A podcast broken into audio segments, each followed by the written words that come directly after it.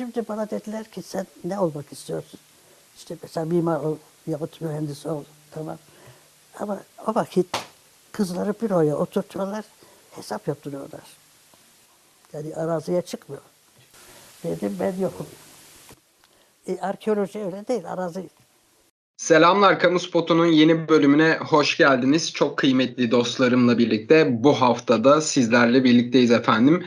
Ee, bu hafta çok sevgili, büyük saygı duyduğumuz Türk kadın sporunda e, adeta yerlere göklere sığdırmamamız gereken ve gerçekten çok garip bir hayat hikayesi olan ee, bunu program notlarımızda da size belirtiriz büyük ihtimalle. Yanlış hatırlamıyorsam Google'ın da bir Doodle çalışmasında kendisine yer verdiği e, Halet Çambel'i konuşacağız. E, Utku dilersen senle başlayalım. Bunu da zaten bir rölanti haline getirdik. Barış abinin bu hafta da affına sığınarak ilk sözü sana vermiş olayım. E, kimdir Halet Çambel? Neden onu bu hafta konuşmak istiyoruz? E, senden bir giriş alalım ardından da onun sporcu kimliğine ve hayata dair hayatına dair notları e, Barış abiyle sohbetimizle devam ettiririz. Ben sizin aranıza katıldığımda biz e, kamu spotunda sanırım bir iki bölüm yapmıştık. Sonrasında olimpiyat serisine başlamıştık. Belki yanlış hatırlıyorumdur. Yani birkaç bölüm yaptık. Sonra olimpiyat serisine başladık. Biz o olimpiyat serisini yaparken ben çok şey öğrendim. Hem Barış'tan hem de kendim konulara çalışırken çok şey öğrendim. Bu öğrendiklerim arasında Halit Çembel ismi gerçekten hani öğrendiğim her şey için minnettarım. Hem Barış'a hem bu programa ama Halit Çembel'in yeri çok ayrı. O kadar önemli bir insan ki. Şimdi biz bu programda bunu anlatacağız. Yaklaşık yarım saat falan sürecektir bu program. Dinleyen herkes bu programın sonunda benim bu söylediğim cümleye sonuna kadar katılacaktır. O kadar büyük bir isim.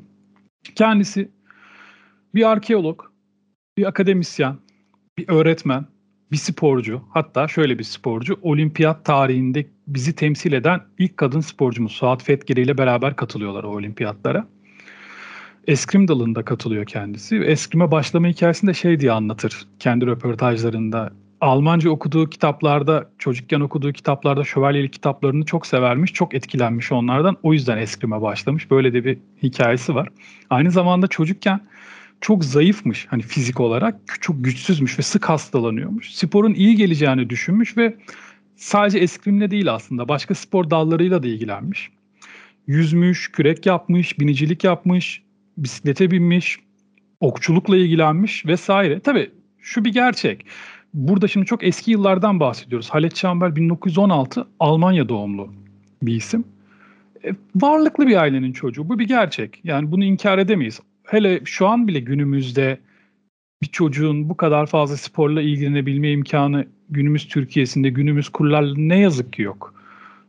Bugün en basit spor koşu bile, koşuyu düşünseniz bile bir koşu ayakkabısı bile artık euro bazında Türkiye'ye girdiği için o kadar pahalı ki yani koşu ekipmanı bile almaktan aciz duruma geldik. Ne yazık ki.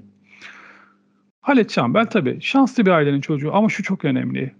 Bu ya mesela çok zengin bir ailenin çocuğusundur. Bu zenginliği başka türlü kullanırsın. Halit Çember çok çok başka türlü kullanmış. iz bırakmış dünya tarihinde. Sadece Türkiye tarihinde değil, dünya tarihinde iz bırakmış. Biraz ailesinden bahsedeyim kısaca. Hani bu kadar anlattım. Hani zengin bir ailenin çocuğu dedim. Şöyle. Zaten Osmanlı İmparatorluğu'nun önde gelen aydın bir ailesi. ailesi. Dedesi yani annesinin babası İbrahim Hakkı Paşa sadrazamlık yapmış ve daha sonra da Berlin Büyükelçisi elçiliği yapmış. Babası da Almanya'da askeri ateşelik görevinde. Daha sonra Cumhuriyet'in kurulmasıyla beraber, ailesiyle beraber Türkiye'ye geliyor Halit Çembel. İlkokulu Almanya'da okuyor. Sonrasında Cumhuriyet kurulunca ailesiyle beraber Türkiye'ye geliyor. Babası e, Hasan Cemil Bey Atatürk'ün iyi bir arkadaşı. Türk Tarih Kurumu'nun kurucularından biri ve başkanlığını da yapıyor. Milletvekilliği de yapıyor yanlış hatırlamıyorsam. E gayet hani aydın bir aile, eğitimli bir aile. Kendisi de Türkiye'ye geldiğinde Halet Çember, bugünkü adı Robert Koleji ama o dönemki adı Robert Koleji değilmiş. Amerikan Kız Koleji'nde okuyor. Sonra da bir bursla Fransa'da dünyanın en seçkin üniversitelerinden biri olan Sorbonne'de okuyor. Çok önemli isimlerden dersler alıyor orada ve sonrasında da Türkiye'ye tekrar geri dönüyor ülkesine. Şimdi burada tabii biz Atatürk'ü uzun uzun konuştuk ama Atatürk'ü ne kadar uzun konuşursan konuş hep kısa kalır. Ya burada bir parantez yine açmak lazım Atatürk'e. Ee, tabii babası zaten hani Atatürk'ün etrafında olan insanlardan yakın arkadaş ama yine de o cevheri görüp zaten Atatürk olmasaydı da tabii ki iyi bir eğitim alacaktı Halet Çember. Bundan şüphem yok ama işte öyle vizyoner bir adam olunca onun doğru yönlendirmesiyle bildiğim kadarıyla olimpiyata da Atatürk'ün isteğiyle gidiyor eskrim dalında. Olimpiyatla ilgili hatta küçük bir anekdotumuz var. Biz 1936 Berlin olimpiyatlarını konuşurken buna değinmiştik. Bugün bir daha konuşuruz. Önemli bir konu çünkü.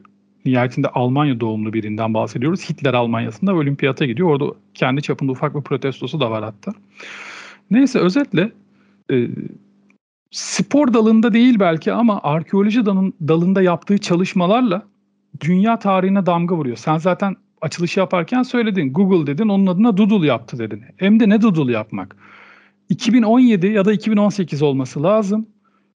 Dünya Kadınlar Günü'nde Google 13 tane kadını anıyor. Bunlardan bir tanesi Halet Çembel. Yani Türkiye özgü bir doodle yapmıyor. Bütün dünyada görülebilecek bir doodle'a 13 tane dünyadan kadın seçip koyarken Halet Çembel'i de oraya koyuyor. Bu kadar büyük bir isim, bu kadar önemli bir isim. Kendisiyle ilgili şöyle söylenmiş bir söz var. Bunu ben bir yerde okudum. Yani bir ünlü biri değil bunu yazan ama çok güzel bir yorum. Çok hoşuma giden bir yorumdu bu benim. Kendisi diyor o kadar mütevazıydı ki biz onu sıradan biri zannettik. Herhalde Halit Çamber'le ilgili yapılmış en güzel tanımlardan bir tanesi de budur. Yaptıklarını anlatacağım. Fakat şimdilik burada bırakayım. Barış'ın da çünkü söyleyecekleri vardır muhtemelen özellikle bu olimpiyat dönemiyle ilgili. Sonrasında ben neden bu kadar büyük olduğunu, ne başardığını anlatacağım. Ben sözlerime Utku'ya teşekkür ederek başlamak istiyorum bu hafta. Utku beni şımartıyorsun yani böyle güzel şeyler söylüyorsun bana. Beni gururlandırıyorsun. Çok sağ ol. Şimdi biz e, bu programda önce biz kendimiz öğreniyoruz. E, onu sizlere belirtelim. Öncesinde bir konuyu belirliyoruz. Ama o konuyla alakalı tamam mutlaka bir bilgi birikimimiz, bir deneyimimiz var hepimizin ama yani bununla kalmıyoruz arkadaşlar. Net olarak bunu belirtelim. Konu üzerine yazılar okuyoruz. Varsa bir kitap bitiriyoruz ya da iyi bir belgesel mutlaka izlemeye özen gösteriyoruz. Yani iyi bir araştırma yapıyoruz ve haliyle önce biz öğrenmiş oluyoruz. O yüzden kamu spotu e, Utku'nun da söylediği gibi bana da gerçekten çok şey katmıştır ve sizlerden de ben e, yani ikinizden de hem Utku'dan hem Eren'den çok şey öğrendiğimi ben de belirteyim. Yani bu teşekkür, bu teşekkürle de başlamış olalım. Şimdi Halet Çembel sizlerin de belirttiği gibi Suat Fetkeri ile birlikte Türkiye'nin olimpiyata giden ilk iki kadın sporcusundan bir tanesi. Ve e, Nazi ideolojisinin gölgesinde gerçekleşen 1936 Berlin Olimpiyat Oyunları'nda ülkemizi temsil ediyorlar. Hitler'in o oyunlardaki temel felsefesi Ari ırkının üstünlüğünü tüm dünyaya göstermek. Biz bununla alakalı yine 36 Berlin'i konuşurken yine kamu spotunun bir bölümünde detaylı olarak bahsetmiştik. Halet Çambel babasından e, mütevellit işinden dolayı e, 1916'da işte Berlin'de dünyaya geliyor. Ama küçük yaşta tekrar Türkiye'ye e, göç ediyorlar. Göç etme derken Türkiye'ye taşınıyorlar. Ve Türkiye'ye geldiğinde birçok Yahudi komşusuna sahip olan e, bir e, ailenin içerisinde büyüyor. Siz e, Utku köklü bir aile olduğundan da bahsetti bunun. Ve Hitler'in de yine Yahudilere karşı olan düşüncelerini çok iyi biliyor. Yani bir tarafı Alman, yani Almanya'da büyümüş, bir tarafında da geliyor burada e, işte İstanbul'da Yahudilerle birlikte yaşıyor. Ve oyunlarda Berlin'de e, oyunlar sırasında bu e, mihmanderlerden bir tanesi kendisine Hitler'le tanışmak isteyip istemediğini soruyor. Ve bunu kibarca reddediyor. Şimdi biz daha önceki programda şunu konuşmuştuk diye hatırlıyorum. Yani hatta Utku bahsetmişti. E, bunun e, yani Utku araya da girebilirsin bu arada. Orada bir Türk kafilesinin e, Nazi selamı vermesinden e, bahsetmiştim. Ben özellikle e, bu bilgiden sonra hani Halet Çambel o fotoğrafta var mı yok mu diye baktım. Göremedim, anlayamadım. Onu belirteyim. Ama Halet Çambel'in kesinlikle ama kesinlikle hani Hitler'in Alm- Almanya'sından nefret ettiğini e, yani birçok yazıda görebiliyoruz. Hatta şöyle bir e, elimde done de var. Şimdi kendisini biz 21 Ocak 2014'te kaybettik. Ve ölümünden sonra dünyadaki çok önemli, birçok önemli hatta bir, bir iki tane de değil, değil, yayın organı bu olayı manşetlere taşıyor. Yani Hitler'i reddetme olayını manşetlere taşıyor. Tamam belki bir race filmi gibi bir e, işte Jesse Owens hikayesi yok burada. E, ama sonuç itibariyle e, onun bir şekilde ya öyle de böyle yani Hitler'le e, tanışmak istememesi bir gerçek. Yani bunda burada zaten çok önemli yayın organlarının manşetleri taşımasından yani elimizde bir kanıt olarak görebiliyoruz. Az önce yine Eren'in girizgahta bahsetmiş olduğu bu Doddle işte Halet Çambel ismini aslında dünyada milyonlarca insan tarafından öğrenilmesine vesile oluyor. Onun dışında e, Yaşar Kemal'in Halet Çambel'i anlattığı bir yazısı var. Orada Halet Çambel'i anlatmanın çok zor olduğunu, onu derinlemesini anlamanın da zaman alacağını yazar. Bunu belirtelim. E, ailesinde sadrazamlar bulunan çok büyük bir e, ailenin mensubu. Yine e, Utku çok güzel anlattı. Babasının eski bir büyükelçi olduğundan da bahsetti. Ve e, Avrupa'da eğitim alıyor kendisi. E, yani Türkiye'ye geldikten sonra belli bir süre sonra tekrar e, oraya dönüyor. Kendisi e, komple bir sporcu. Ve e, senin e, söylediğin doğru Utku. 1936 olimpiyatlarına özellikle kadın sporcuların gönderilmesini Atatürk çok istiyor. Ve bunların içerisinde tabii Halet Çamber'in olması da bir tesadüf değil. Yani hem sen de belirttin babasının Mustafa Kemal'le çok yakın bir arkadaş olması hem de zaten e, Halet Çamber'in bir cumhuriyet kadını olarak geçiştirilmesi bunda çok çok önemli iki tane etken.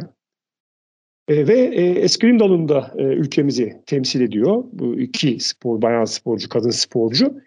E, öncesinde Macaristan'da bir hazırlık kampı yapılıyor. Hatta burada çok sert stili olan bir Macar hoca var. Kendisinin ben e, sonrasında yine anılarında okumuştum. Bu Macar hocanın stilinin çok sert olduğunu ve kendi stillerini maalesef kaybettiklerini ve e, oradaki başarısız olma demeyelim de oraya katılmak, orada yer almak zaten çok büyük bir başarıydı da bizim için. Ama hani madalya alamamamızın da en büyük sebebinin bu olduğunu belirtiyor Halet Can. Belki aslında biz orada madalya alabilme ihtimalimiz var. Onu da söyleyelim size. Yani öyle biz oraya geziye gitmemişiz. Ama e, nedeninin, madalya kazanamamamızın nedenini de işte Halet Çambel daha sonra bu şekilde anlatıyor. E, olimpiyatlar sonrasında e, İkinci Dünya Savaşı var biliyorsunuz ve e, haliyle çok fazla hani sportif anlamda kendisini göremiyoruz. Ama ülkeye bir e, geri dönüş sağlıyor. Zannediyorsam Utku buradan itibaren girecek olaya. Ben o yüzden hani girizgahını burada yapıp Utku'ya bırakacağım. Ya da arada Eren bir şeyler söylemek isterse e, lütfen e, sen de dahil ol. İstanbul Üniversitesi Fen Edebiyat Fakültesi'nde Profesör Bosert'in asistanı oluyor.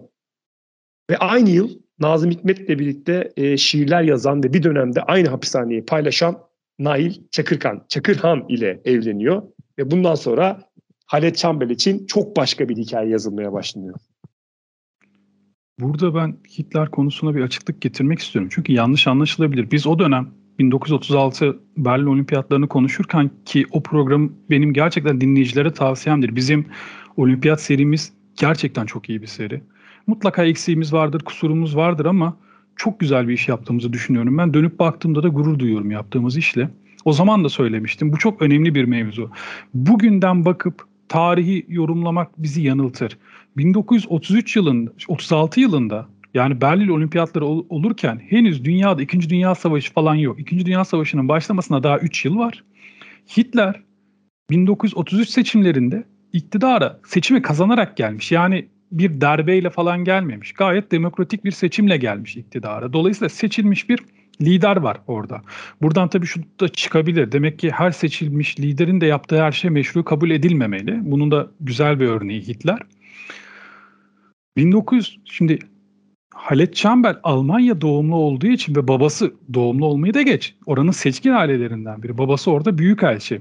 Almanya'nın iç işlerini, Almanya'nın içinde olan şeyleri bir yabancıdan çok daha iyi biliyordur. Yani Türkiye'deki bir sporcudan ya da Türkiye'deki hükümet erbaplarından daha iyi biliyordur. Bu çok normal. Dolayısıyla Türk kafilesinin 1936 olimpiyatlarında Hitler'e selam vermesi öyle çok büyütülecek bir mevzu gerçekten değil. Çünkü zaten birçok ülke aynı selamı vermiş. Yani selam vermişler devlet başkanına vesaire. Halet Çembel oradaki Almanya'da yaşanan sıkıntıları, Yahudilere yönelik ayrımcılıkları bildiği için henüz tabii o sırada gaz odaları vesaire yok. Ama başlamış yani. Ama biz bunu bugünden bakınca biliyoruz. Dünyada iletişimin de şimdiki gibi olmadığı düşünülürse insanların bunu bilememesi normal. Zaten Hitler iktidara geldiğinde ben işte atıyorum Yahudi katliamı yapacağım, dünyayı savaşa sürükleyeceğim, bir sürü insanın ölümüne neden olacağım deseydi herhalde buna kimse izin vermezdi. Ama bir kurbağa hikayesi vardır hep anlatılır işte kurbağayı sıcak suya koyarsan kaçar ama suyu yavaş yavaş ısıtırsan kaçamaz, haşlanır. Bu biraz bunun gibi bir hikaye yani yavaş yavaş oluyor her şey. Avrupa'nın gözünün önünde oluyor. O yüzden öyle değerlendirmek lazım. Yani Halit Çember'in orada bireysel bir tepki göstermesi gayet normal ve anlaşılabilir bir şey. Çünkü iyi biliyordur Almanya'da olan biteni. Kaldı ki Barış da söyledi. Zaten Yahudilerle beraber de büyümüş aynı zamanda. O mahallede yaşamış. Dolayısıyla bunu böyle düşünmek lazım. Hani sakın Türk kafilesi nasıl Hitler selamı verir diye düşünmeyin. Zira ben eminim bu da siyasi propaganda yapılır bizim ülkemizde yapılmadıysa da. Yani hiç kaçırmaz çünkü bazıları böyle fırsatı. Hemen bunu da kullanırlar. Asıl işte diktatör yanlısı sizsiniz vesaire diye. Neyse. Şimdi Barış güzel bir yerde bıraktı. Oradan ben devam edeyim. Eren bu arada sana söz vermedik, kaptırdık gidiyoruz ama yani senden öğrendiklerimizle yapıyoruz bunu. Mazur görürsün diye düşünüyorum. Yani senden bir şeyler kaptık moderatörlük konusunda ve idare ettik şu an Barış'la ikimiz kendimizi. Keyfinize bakın ya canınız sağ olsun. Çok teşekkür ediyoruz Eren'ciğim. Ben yine de güzel sesini bir kere duymak istedim. Ee, şimdi önemli bir hocası var tabii Halet Çambil'in. Fakat Halet Çambel, ya Halet Çambel'in en büyük keşfi hani böyle çok da gizemli bir şeymiş gibi anlatmayalım. Karatepe'nin keşfi yani Hitit kalıntılarını bulması. Bunu tek başına yapıyor neredeyse onu söyleyeyim. Başka bir araştırmadayken yani Kayseri civarında işte bir gözlem yapmaya gidiyorlar. Oraya gittiklerinde tabii şimdiki gibi ulaşım imkanları falan da yok. İmkanlar çok kısıtlı. 1940'lı yıllardan bahsediyoruz burada. 1900 yani 40'ların sonu herhalde. İşte araçları bozuluyor. Kendi sağlıkları bozuluyor falan. Fakat orada tanıştığı bir çoban Halet Çambel'e bir arslan heykeli olduğunu söylüyor. Arslandan bir taş olduğunu söylüyor. Halet Çambel de bunu merak ediyor. Görmek istiyor. Giderken orada hani bu Hitit kalıntısı bulacağını bilmiyor. Fakat gittiğinde oranın çünkü ulaşım zor bir yer. O yüzden keşfedilememiş o zamana kadar. Halet Çambel de açıkçası hani ben sözlerime başlarken dedim ya zengin bir ailenin çocuğu ama bu zenginliği nasıl kullandığın önemli. Ya dağ bayır geziyor yani kadın. Kadın hiç bu, gocunmadan tek başına at binip tek başına kamp atıp mesleğine o kadar aşık ki o tarihi kalıntıları gün yüzüne çıkarabilmek için gecesini gündüzüne katıyor ve tırnak içinde söylüyorum bir kadından beklenmeyen tarzda bir hayat yaşıyor. İşte ata biniyor, tek başına kamp kuruyor, çok ağır yükleri, eşyaları taşıyor güçlü kuvvetli de bir kadınmış anlatılana göre. Çok enerjikmiş. Gücü de yetiyor bunları yapmaya. Ve bunu yaparken bir yandan da yöre halkı arasında efsaneleşmeye başlıyor artık. Çünkü çok alışık oldukları bir şey değil. Yani bir kadın tek başına işte kamp kuruyor, bir şeyler yapıyor kendince dağda falan. Ama şunu da söyleyeyim, imkanları olan bir insan. Hani tanıdıkları olan nüfuzlu bir insan ve bu tanıdığı insanları da kendi çalışmaları için kullanıyor. Olumlu anlamda söylüyorum. Onların yardımlarını alıyor. Kendi çalışmaları derken de ülkesinin çıkarı için çalışıyor. Şimdi anlatacağım neden böyle dediğimi. Neyse bu çobanın tavsiyesiyle çobandan duyduğu lafla gidip o arslan heykelini görüyor. Oradaki müthiş kalıntıları buluyor. Daha sonrasında bir ama hani anlattım ya şey ulaşım problemi var. Oradaki kalıntıları oradan taşımak mümkün değil. Halet Çambel de diyor ki yerinde restore edelim. Yani madem bunu bir yere götüremiyoruz o zaman burada koruyalım diyor. Fakat ufak bir problem var. Bir tarihi eseri bulduğunuzda onu orada kendi haline bırakırsanız ya da orada hani restoreyi yaptınız, bir şeyler kurdunuz. Sonra sonuçta 7-24 nöbet tutamazsınız başında. Bırakıp gitmeniz gerekir. Bırakıp gittiğinizde de oradaki yöre halkının ilgisini cezbedecektir bu normal olarak. Herkes merak eder. Ve o insanlar orada bulunan kalıntıların ne kadar önemli olduğunu fark etmezlerse ona zarar verebilirler. Halet Çambel bunu öngörüyor ve bazı ilkeler geliştiriyor ya da bilmiyorum belki de bu ders kitaplarında olan ilkelerdir. Bunları uygulamaya başlıyor. Ne yapıyor? Diyor ki kültür varlıkları diyor orta ve uzun dönemli bölge planlaması yapılmalıdır ve bölgeyle bütünleşmelidir diyor. Sonrasında diyor ki çevresinde yaşayanlara karşı değil onlarla birlikte yaşamalı ve korunmalıdır diyor. Bunun için de ne lazım? Oradaki halkı eğitmek, bilinçlendirmek lazım.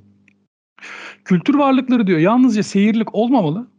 Aynı zamanda bulunduğu bölgeye sosyal ve ekonomik anlamda katkıda bulunmalı diyor. Ve tüm bunlar için de bir farkındalık yaratmak gerekiyor. Buradaki insanlara anlatmak lazım. Ve arkadaşlarıyla beraber köylülere gidip diyorlar ki çocuklar sizden kalemi defteri bizden. Biz sizin çocuklarınızı okuma yazma öğreteceğiz diyorlar. Ve kendi çalışmasını yapıyor. Akşam 5'ten sonra da muhtemelen o çocuklar da belki bir kısmı okula gidiyordur yine ya da başka işlerde çalışıyordur. Gündelik işlerde, tarlada, bağda vesaire. Çocukları alıp onlara yemek falan da hazırlayıp yemek falan da verip arkadaşlarıyla beraber çocukları eğitmeye başlıyorlar. Keza köylü halkın da öyle. Mesela şöyle bir kendi röportajından anlattığı bir şey var. Diyor ki çok güzel hani el işi kilim yapıyorlardı. Fakat kullandıkları boyalar kimyasal boyalardı. O da atıyordu diyor hani. Tutmuyordu boya. Biz bu insanlara doğal boya kullanmayı öğrettik. Bitki köklerinden vesaire ve onlar kalıcı oldular diyor. Bak nasıl bir değer katıyor yani kadın oraya. Yakın zaman önce de şimdi biz bu programı 25 Kasım'da kaydediyoruz. Siz bunu dinlediğinizde 27, 27 Kasım Cumartesi günü bu program yayına girecek. Dün öğretmenler günüydü.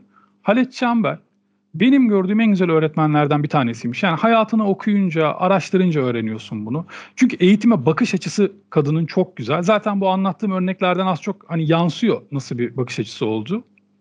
Kendisi şöyle bir şey söylüyor. Benim çok hoşuma gitti bu sözü. Siz okuma yazma biliyorsunuz. Bütün bilgi de kitaplarda zaten var. Ben size yarın değişecek olan bilgiyi öğretmekle yükümlü değilim. Ben bu bilgiyi nasıl öğreneceğiz ve nasıl kullanacağınızla ilgileniyorum diyor. Yani öğretmeyi öğretiyor kadın etrafındaki insanlara. Bu o kadar değerli bir şey ki ve çıkarım o kadar doğru ki. Bilgi zaten kitapta var ve o bilgi yarın değişebilir. Önemli olan senin bilgiye nasıl ulaşacağını keşfedebilmen, bunu öğrenmen. Nitekim Karatepe dediğim gibi dünya tarihinin en önemli arkeolojik buluşlarından biri kabul ediliyor. Hititlere ait çok somut eserler bulunuyor.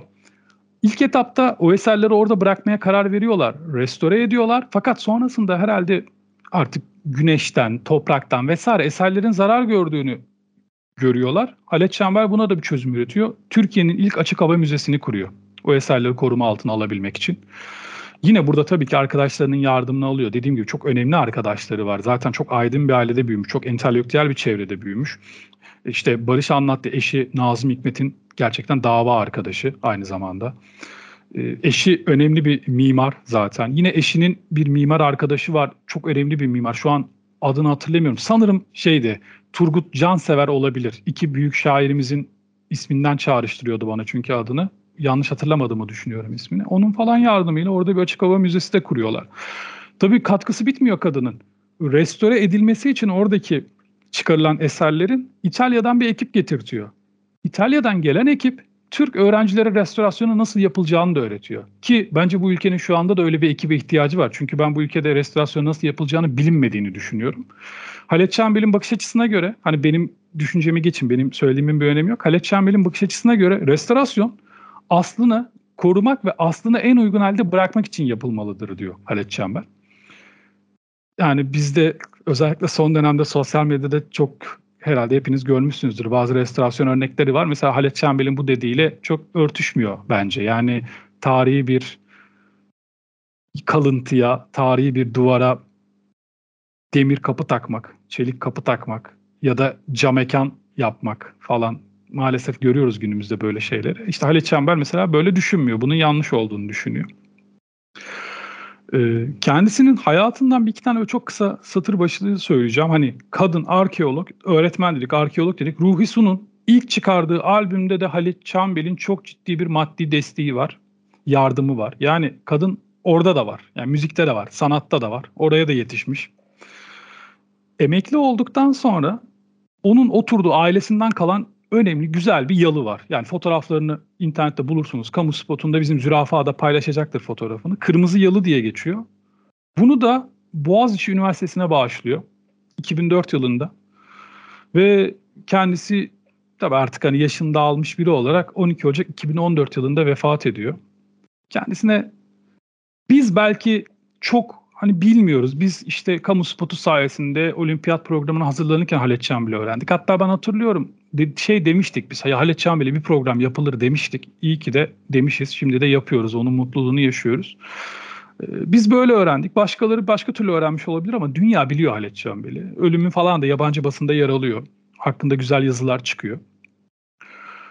Ve biz bu kadını yani bu işte Karatepe'yi keşfeden 1950'lerde oluyor bu olay. Bu kadını Türk usulü olarak ödüllendiriyoruz ve 60 darbesinden sonra 147'ler denen bir akademik grup vardır. 147 tane akademisyen üniversiteden atılmıştır. Onlardan bir tanesi de Halet Çembel. Yani kendi usulümüzce ödüllendirmeyi yine başarmış, başarmışız Halet Çembel'i. O da ayrı konu. Ama bugün geldiğimiz noktada Halet Çembel adını Türk tarihine değil, dünya tarihine yazdırmış bir kadın. Mine Urgan'ın Yapı Kredi'den diye hatırlıyorum bir dinozorun anıları kitabı Yapı Kredi'den olması lazım. O kitapta ismi en çok anılan insanlardan bir tanesi yine Halet Çembel. E, Google'ın yaptığı Doodle'ı zaten söyledik. Ve ben Halet Çember'in bir sözüyle bitirmek istiyorum kendi sözlerimi. Şöyle bir şey söylüyor. Mutluluk kişisel çıkar peşinde yakalanamaz. Asıl mutluluk topluma yararlı olarak ulaşılabilir diyor. Asıl mutluluk böyle elde edilir diyor ve bu söylediği sözün de hayatı boyunca hep arkasına dönmüş. Hep halk için bir şeyler yapmaya çalışmış. İnanın yani dediğim gibi yalının fotoğrafını bulursunuz internetten. O yalı birçoğunuzun hayalidir. Orada oturup işte kahvemi içeyim, kitabımı okuyayım ki bunlar değersiz şeyler değildir. Çok güzel şeylerdir. Bunları da yapın ama hayattan keyif alın ama orada oturmak yerine ya da işte hiç ihtiyacı yokken yani siyasi olaylara karışmak gibi hiçbir zorunluluğu yok. Zaten varlıklı bir ailenin çocuğu. Yani onun ailesinden ona kalanlar ona yeter yani hayatı boyunca. Orada da sözünü sakınmamış, inandığı doğrular için orada da uğraşmış. Yetmemiş dediğim gibi hayatı boyunca dağ bayır gezmiş kadın. Yani yalısında oturmak yerine tarihi eserleri gün yüzüne çıkartmaya çalışmış. Ee, biz de umarım layıkıyla koruyabiliyoruzdur onun bize bıraktığı mirası. Utku ağzına sağlık. İnanılmaz bir özet oldu. Çünkü efendim bugün 25 Kasım biz programı 25 Kasım akşamı kaydediyoruz ve e, bugünün önemi de kadına karşı şiddetle mücadele günü olması ve zaten e, bizi az çok takip edenler biliyor 8 Mart'ta da özel içerikler üretmeye çalışıyoruz. E, bu gibi günlere hassasiyet gösteren bir ekibiz ve bugün de belki de anabileceğimiz Türk kadın spor tarihinden en önemli isimlerden birini, Türk kadın bilim insanlarından en önemli isimlerden biri olan Halet Çambel'i andık. Onu sizlere aktarmaya çalıştık. Barış abi varsa son sözlerin senden onları da alalım. Ardından da yavaş yavaş programımızı kapatalım. Yani Halet ablamız gerçekten kamu spotuna çok yakıştı. Utku da ağzına sağlık. Mükemmel bir şekilde anlattı. Yani kendisi demokrat ve özellikle eşitlikçi bir şahsiyetti ve yaşamının sonuna kadar da bir öncü olmayı sürdürdü. Olimpiyatlarda başlayan öncülüğü yani son nefesini verene kadar da devam etti. Kendisiyle ilgili çok enteresan e, bir not okumuştum. Video ve fotoğraf çektirmeyi çok sevmezmiş.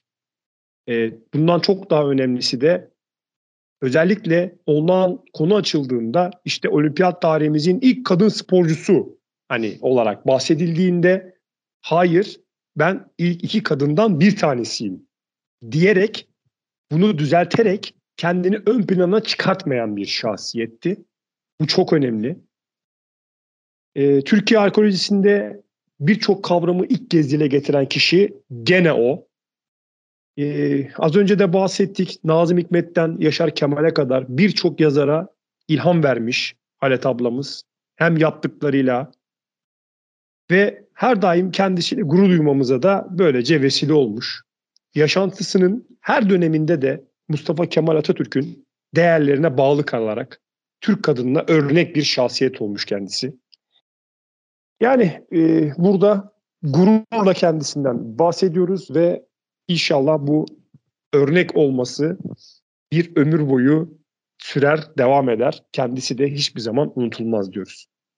E, kapatmadan şunu da söylemek lazım. E, son çekilişimizin kazananını Kamu Spotu Twitter adresinden duyurduk. Bildiğiniz üzere profil kitapla bir işbirliği içerisindeyiz ve onlara bir kez daha teşekkür edelim. E, kitapları dağıtmaya da devam ediyoruz. Yine bu hafta da iki dinleyicimize, iki şanslı dinleyicimize e, çok güzel bir kitap hediye edeceğiz. E, Barış Tutun yazdığı kocaman bir adam, Aykut Kocaman'la ilgili bir kitap. E, sıra dışı bir teknik direktörün portresi. Yani Tabii ki burada futbol konuşmamaya dikkat ediyoruz. En azından skor tabelasının dışında kalmaya çalışıyoruz. Ben şahsen kendi fikrimi söyleyeyim. Bu e, bir tek beni bağlar büyük ihtimalle. Ben Aykut Kocaman'ın teknik direktörlüğünü çok beğenen biri değilim. Fakat e, dinleyicilerimize uzun zamandır tavsiye vermiyoruz. Ben de bir tavsiyede bulunmuş olayım. Fenerbahçe'nin Oğuz Çetinli ve Aykut Kocamanlı o kadrosunun maçlarını bazı sitelerde bulabiliyorsunuz yabancı kaynaklarda. Oradan girin izleyin efendim. İnanılmaz bir golcüymüş Aykut Kocaman. Hiç de savunmacı olmayan bir e, profilmiş. Bu ben de böyle bir öneri yapmış olayım ve bu kitabı da yine Twitter, Kamu Spotu Twitter sayfasından yapacağımız çekilişle iki şanslı dinleyicimize vereceğiz. Bir kere daha teşekkür etmiş olayım profil kitaba. Ee, bizden bu haftalık bu kadar. Haftaya yine sizlerle birlikte kendi kamu spotlarımızı paylaşacağız. Plaseyle kalın diyoruz.